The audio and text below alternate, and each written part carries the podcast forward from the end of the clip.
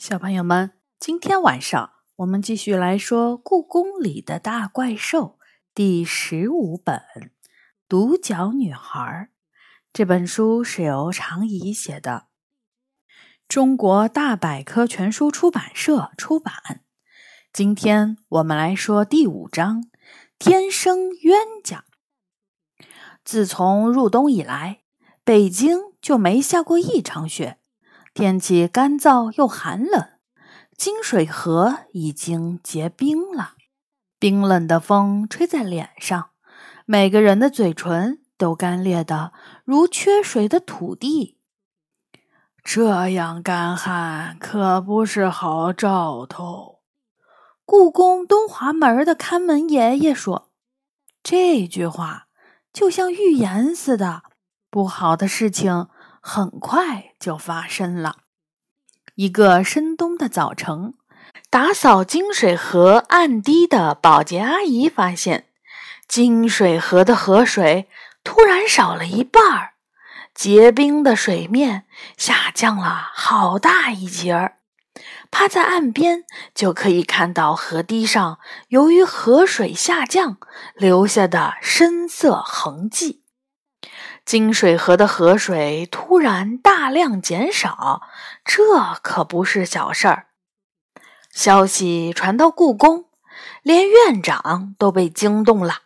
他和管理金水河的负责人一起到处调查是哪里出了问题。他还给水利局的专家打了电话，请他们来故宫帮忙调查。事情沸沸扬扬的闹了一天。一波又一波的专家赶来，却没有人弄清楚到底是怎么回事儿。直到傍晚，大家才陆续离开金水河，打算第二天接着调查。可是第二天清晨，奇怪的事情又发生了：金水河的河水突然暴涨。连结实的冰面都被迅速上涨的河水冲破了，裂成了一块块的浮冰。既没有下雪，也没有下雨，这突然增加的河水到底是从哪里来的呢？这下水利专家们更傻眼了。于是，故宫博物院的院长又亲自出马，请来了地质学家。地下水研究专家和气象专家一起来调查原因，但是，一天过去，仍没有人能解释河水突然减少又突然暴涨的原因。夜晚来临，疲惫的专家们离开了，很多故宫员工留了下来。既然河水的减少和增加都是在夜里突然发生的，大家觉得也许能在晚上发现点儿什么线索。我妈妈也主动申请留在河边守夜，却被劝了回来。院长说不需要那么多人守在那里，大家第二天还要正常工作。最后，他只让安保部门的几个员工留在了河边儿。第三天早晨，金水河的河水又减少了。和第一天相比，这次河水减少的更多，水变得又浅又浑浊，透过水面，几乎可以看到河底的水草和淤泥了。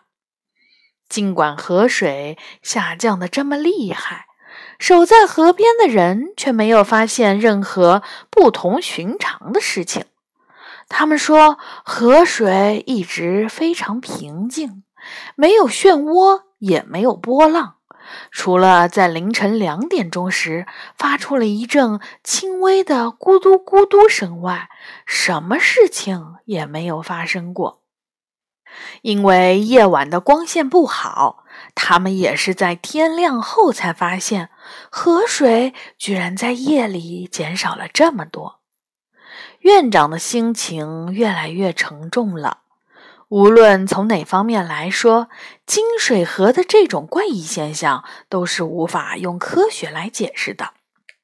第四天清晨，金水河的河水再次暴涨，河水已经超过了警戒线，多的快溢出来了。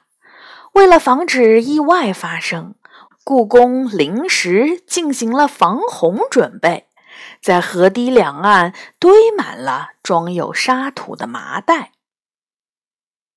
在折腾了整整四天后。所有人都已经疲惫不堪，但却依然不知道河水突然减少和突然暴涨的原因。我妈妈一回到办公室，就栽倒在床上睡着了。她已经连续三天没有睡一个好觉了。我安静地写着作业，直到黄昏来临。红色的太阳在漫天彩霞中，慢慢的消失在了故宫的红墙后面。我才收起作业，走出办公室。春华门外，杨永乐正站在夕阳下等我。我们一起走进了雨花阁的院子。龙和斗牛正在喝茶，一副悠闲的样子。龙大人，斗牛。你们知道原因对吧？我迎面就问。金水河河水减少和暴涨的原因，你们知道对不对？别着急，坐下来喝杯茶吧。斗牛慢悠悠地说。他把一个茶杯推到了我的面前，另一个推给了杨永乐。我注意到，虽然只有他和龙两个怪兽在喝茶。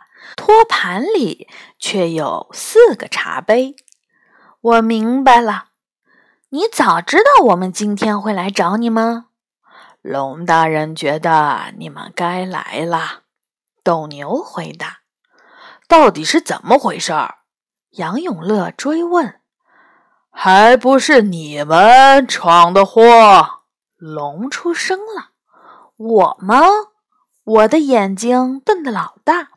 我们哪有这个本事？你真小看你自己了。龙冷笑着说：“你们的本事可不小呢，弄坏了封印，让兽谱里的怪兽隔三差五出来遛弯儿找麻烦。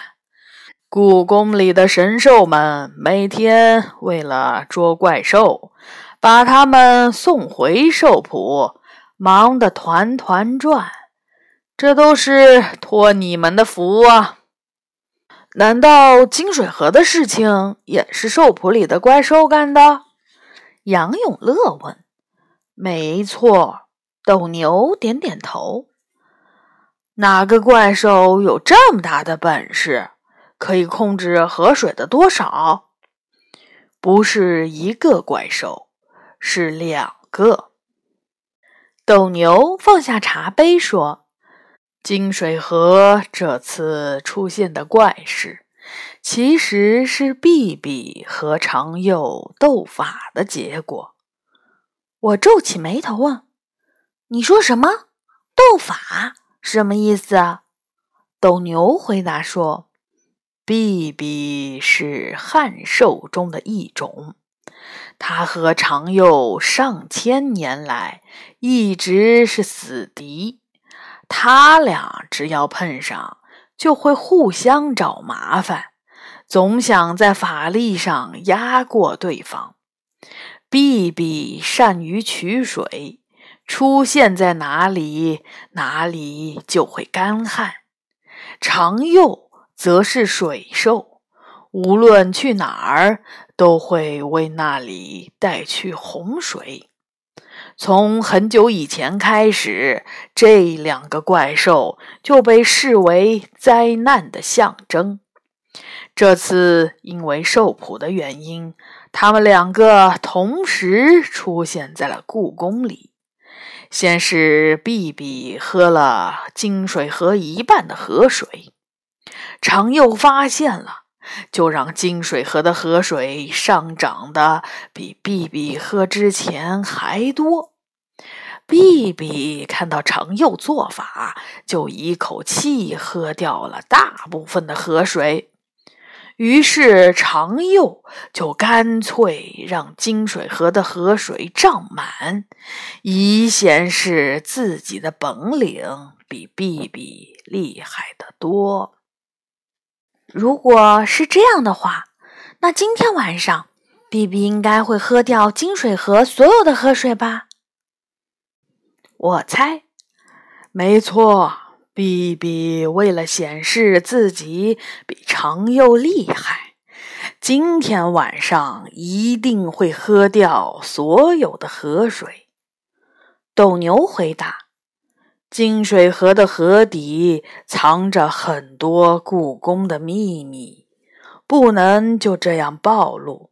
所以在碧碧喝完所有的河水之前，你和杨永乐。”必须阻止他！我们杨永乐吓得大叫：“为什么是我和李小雨？这种时候难道不该怪兽们出手吗？”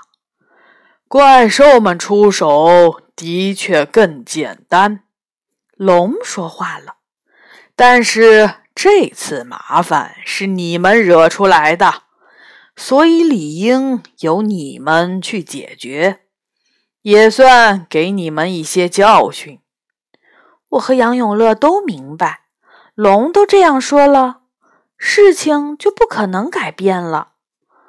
那能不能告诉我们，我们应该怎么做？我小心翼翼地问。斗牛叹了口气说：“你们应该先找到这两个怪兽。长幼应该在。好了。”龙打断了斗牛。现在你们该出发了。斗牛看了看龙，不敢说话了。我和杨永乐垂头丧气的离开了雨花阁。黑漆漆的故宫里，我们连应该去哪儿找那两个怪兽都不知道。龙怎么能这么狠心，居然让我们去解决那两个怪兽，还是恶兽？我情绪激动的大叫：“嘘，冷静！”杨永乐拉着我走出去好长一段距离，才神神秘秘的从衣兜里掏出了一片绿叶。看，这是什么？叶子。我知道这是叶子，你能不能看出它有什么特别的？我拿过叶子。在路灯下仔细看了看，叶子接近圆心形，上面有微微扎手的绒毛。我说：“这不像是树叶。”没错，这不是树叶，这是蜀葵的叶子。杨永乐说：“这片叶子是斗牛偷偷塞给我的。”他为什么要给你一片蜀葵的叶子？故宫里种蜀葵的地方只有一个，在文华门外。我想斗牛是想要借着蜀葵的叶子提示我们，碧碧和长幼中的一个就在文华门附近。哇，你真聪明！我由衷地说：“走吧，到文华门那儿还有点距离。”我们要抓紧时间，希望那两个怪兽不要太凶。我嘴里嘟囔着。文华门外有一片海棠树，在这个季节，海棠树的枯枝在寒风中摆动着，地上枯黄一片。蜀葵应该是被种在这里的。杨永乐指着海棠树林对面的一片空地说：“现在那里除了枯草，什么都没有。我们刚走到那片空地前，杨永乐手里的绿叶就如同烟雾般散开，没留一点痕迹。看来我们找对地方了。”他点点头，开始四处张望。我也在黑夜中仔细寻找怪兽。这时，海棠树的上方传来了一个声音：“你们是在找我吗？”这个声音实在太像人类的声音了，我不由得一愣。我抬起头，朝着声音传来的方向看去，只见一个大猕猴一样的怪兽正攀在海棠树上，转过头看着我们。它长得和一般的猕猴没什么不同，只是耳朵有点奇怪。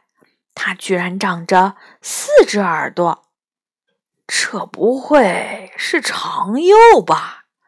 杨永乐问我，还没等我说话，那个怪兽就大声回答：“我是长幼，你们是龙派来的。”你说的对，杨永乐说：“我们是龙大人的使者。”太棒了，长幼高兴地说：“这么说，你们是来抓碧碧的啦？”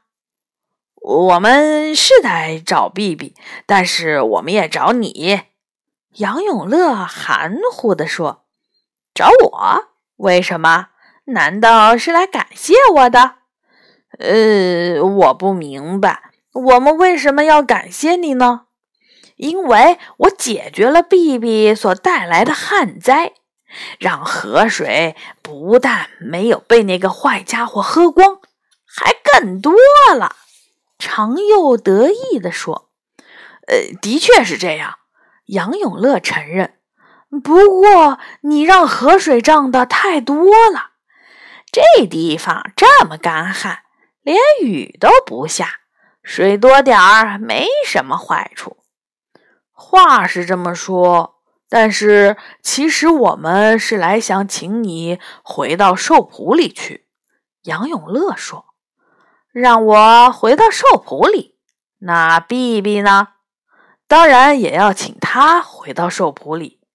回到兽谱里对我来说没什么问题，但是碧碧必须在我之前回去。长幼说：“如果我先回去，他肯定会把这座城市里的水都喝个精光。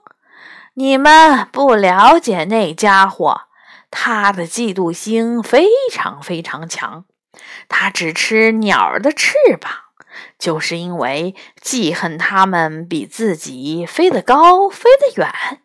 他也嫉妒我的能力，所以看到我把水涨得这么高，他一定会加倍喝水，直到把所有的水都喝光。原来是这样，杨永乐喃喃地说。那看来的确是要先解决这个碧碧才行，而且还要抓紧时间。长又高声说：“他现在就在河边，打算喝掉整条河的水呢。你知道 B B 的具体位置吗？”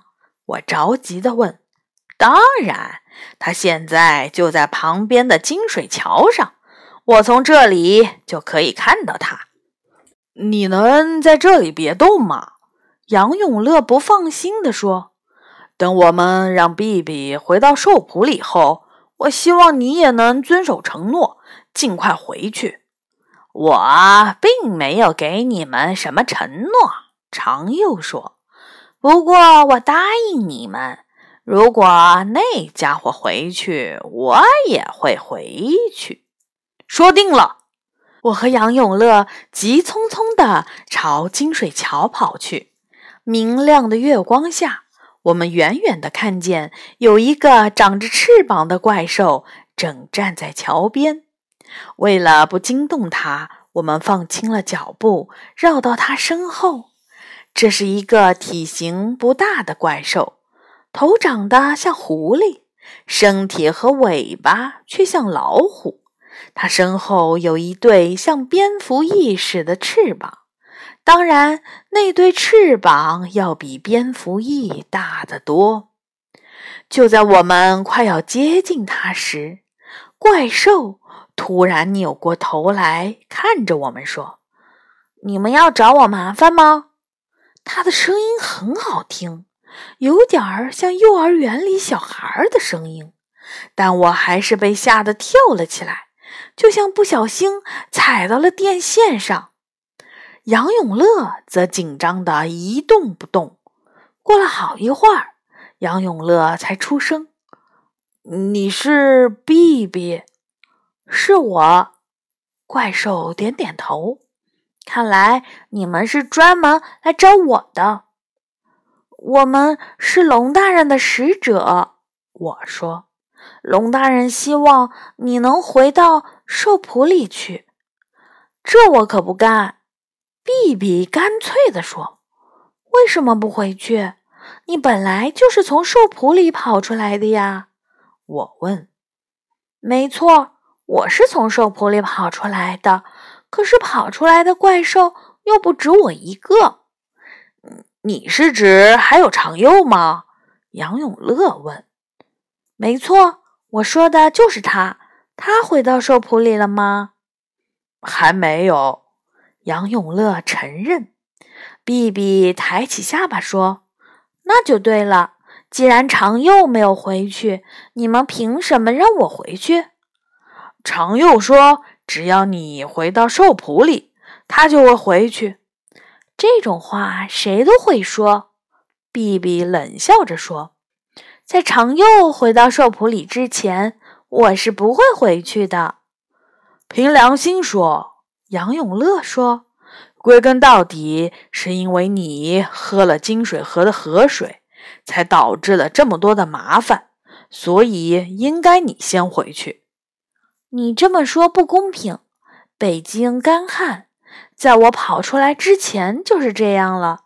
干旱必然会导致河水减少，就算我不喝，它也会减少的。比比说：“我就是因为不想惹麻烦，才没有喝光河水，而是只喝掉了一半。要不是长幼跑出来捣乱，我根本就没有想过再让河水减少。你们明白吗？”都是因为长幼，河水才会增加、减少，又增加又减少。我不太明白，我觉得这次麻烦就是你直接引起的。现在整个故宫，甚至全北京的人都被这件事惊动了，这可能给故宫的怪兽们带来很多麻烦，你明白吗？所以我劝你还是乖乖的回到兽圃里。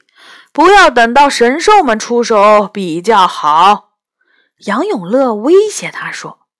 比比低头想了想，“你说的也对，好吧，我同意回到兽圃里。不过我有个条件，你们要让长幼先回去。”“哦，不！”我发出了一声哀叹。“如果你们两个都非要坚持谁先谁后的话。”那就没有一个能回去了。杨永乐叹了口气说：“这我不管，反正我不能在长幼之前回去。”碧碧赌气的转过身，把后背对着我们。我明白了，关于你和长佑谁先回去的问题，我得和我的搭档好好商量一下。”杨永乐说：“我愿意让你们好好考虑一下。”比比点点头。可是，如果你们不能让长优先回去，我就会喝光整条河的水。你这算威胁吗？我不高兴地问。没错，就是威胁。比比笑着说：“我们走的离那个怪兽远了一点，以便可以商量对策。不管怎么说，最早闯祸的是比比。”从道理上讲，也应该他先回去。我说：“不错，是这样。但是我看比比不是个容易通融的家伙，相反，长幼好像更好说话一些。”杨永乐说：“我点点头说，虽然是这样，但是我不觉得我们能劝动长幼。我们对他们的了解太少。”也不知道他们的弱点，连威胁都做不到。杨永乐用手挠了挠下巴。既然这样，让他们扔硬币解决怎么样？这样最公平，他们也不会指责我们偏心谁。他们会愿意吗？我有点怀疑。除此之外，还能有什么办法呢？我点点头，的确也没有别的办法了。那这样，我就去说服碧碧，你去说服长幼，怎么样？你居然选择了比较难说服的那一方。杨永乐有点吃惊。我有个想法，想要试试看，希望能奏效。杨永乐说。祝我们好运！说完，他朝着文华门跑去，我则迎着碧碧走过去。你们吵架了吗？我看到你的搭档跑了。碧碧说：“不，他去找长佑了。”我们想到了一个非常公平的方法。我回答：“公平的方法？是的。”我从衣兜里掏出了一枚一块钱的硬币。拿给他看，你和长佑各选这个硬币的一面，然后由我来抛硬币。硬币掉到地上，哪面朝上，选择那面的怪兽就先回到兽铺里。怎么样？很公平吧？我不感兴趣。比比的拒绝完全在我意料之中。我不慌不忙地说：“我猜到你不敢尝试了。”不敢，什么意思？比比戒备的眯起了眼睛，因为你知道自己的运气没有长佑好。我接着说，个头没有他大，法力也没有他厉害，自然运气也就要差一点儿。你居然这么想？比比生气地说：“我的个头的确没有他大，不过……”傻大个儿有什么用呢？我拥有翅膀，身体矫健，这才是最有用的。至于法力，我要比他厉害不知道多少倍。如果有机会，我一定让你看看我的真本事。所以，我的运气当然要比长佑好。运气这种事情就和法力一样，除非当面比试一下。否则很难知道是谁的更好吧？我说，难道你们以前比试过运气？运气倒是没有比试过。比比想了想说：“好吧，我同意你们那个抛硬币的方法，让你们看看谁的运气更好。”我笑了。怪兽往往比我想象的还要单纯。我只说了几句话，碧碧就落入了我的圈套。我带着碧碧来到协和门，这里是金水桥到文华门这段距离的中心点。杨永乐已经带着长佑等在那里了。我真想知道他是怎么说服长佑的。两个怪兽见面后，互相不太客气。比比见到长佑后，立刻竖起了翅膀，一副随时要攻击对方的样子；而长佑则呲着尖利的白牙，摆出了一副很凶的模样。我们用了好长时间，才让他们两个冷静下来。比比选择了硬币的正面，长佑立刻选择了硬币的背面。